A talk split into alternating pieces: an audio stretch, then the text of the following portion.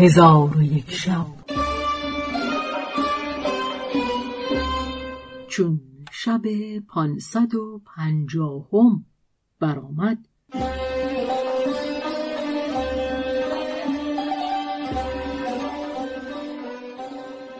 گفت ای ملک جوانبخت چون به بازرگانان و خداوند کشتی آشکار شد که من سندباد بحریم پس در آن ساعت من بزاعت خود را تصرف کردم و در آن سفر بزاعت من سودی بسیار کرد و مرا فرحی بزرگ پدید آمد و به سلامت خیشتن و رد بزاعت شاکر و شادان بودم و همواره در جزیره ها بیع و شرا می کردیم تا به بلاد سند برسیدیم و در دریا از عجایب و غرایب چندان دیدم که در شمار نیاید و از جمله چیزهایی که دیدم ماهی بود به صورت گاو و ماهی دیگر دیدم به صورت خر و پرنده ای را دیدم که از آب به در می آمد و در روی آب تخم گذاشته جوجه می آورد و هرگز از آب بر روی زمین نمی رفت. پس از آن به ازن خدای تعالی سفر کردم و باد به ما نیکو شد و سفر ما به مبارکی گذشت تا اینکه به بسره برسیدیم و روزکی چند در آنجا بماندیم. پس از آن به سوی شهر بغداد بیامدیم و چون به بغداد رسیدم به خانه خود در آمدم و به یاران و صدیقان سلام دادم و به سلامت خود و بازگشتن به وطن فرحناک شدم.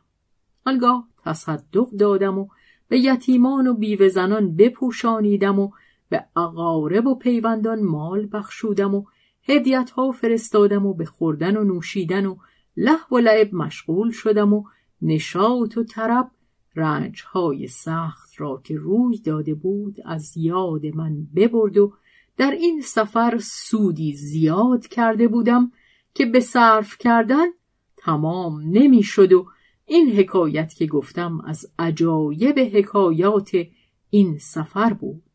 فردا انشاءالله به سوی من آیید تا حکایت سفر چهارم از بحر شما بازگویم که او عجبتر از سفرهای پیشین است.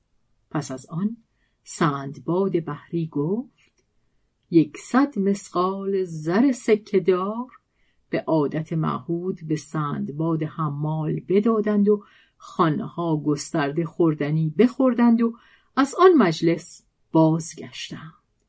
ولی از آن حکایات بستی در عجب بودند و سندباد حمال نیز زرها گرفته در قایت فرحناکی و شکفتگی به راه خود رفت و آن شب را در خانه خود به روز آورد. چون بامداد شد برخواست دوگانه به جا آورد و به سوی سندباد بحری روان شد. چون به نزد او درآمد سلامش گفت. سندباد با جبین گشاده پاسخ داد و حمال را در نزد خود بنشاند تا اینکه بقیه یاران حاضر آمدند. آنگاه خوردنی بخوردند.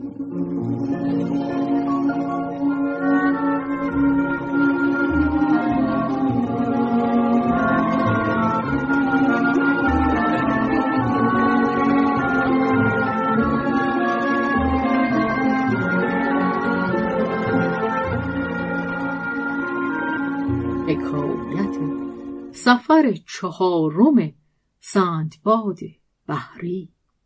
سندباد بحری سخن گفتن آغاز کرد و به حکایت سفر چهارم زبان را گشوده گفت ای برادران بدانید که چون من به شهر بغداد بازگشتم و با یاران و دوستان خود جمع آمدم شادی بزرگ و راحت بی اندازه یافتم و مهنت هایی که به من رفته بود فراموش کردم و به نشاط و طرب گراییده با دوستان. هر روز در بوستانی به لحو و لعب مشغول بودم. روزی از روزها نفس ناپاک به من وسوسه سفر کرد. به صحبت همجنسان و به بیع و شرا آرزومند گشتم و عزیمت محکم کرده بزاعت گرانبها که مناسب دریا باشد بخریدم. افزونتر از هر بار بار بستم.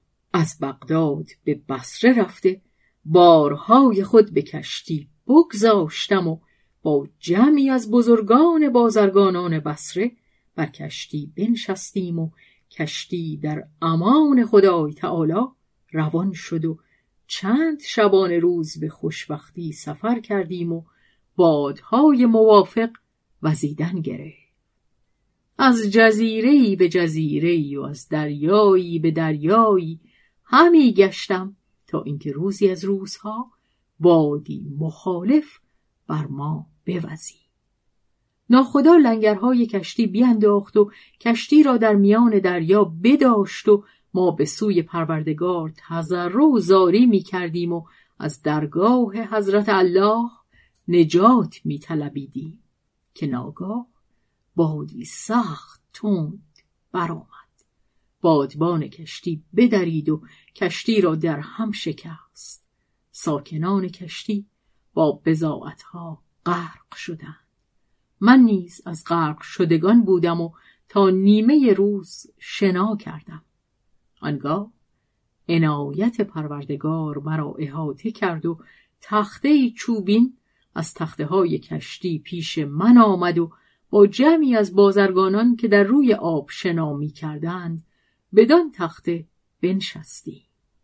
چون قصه به دینجا رسید بامداد شد و شهرزاد لب از داستان فرو بست.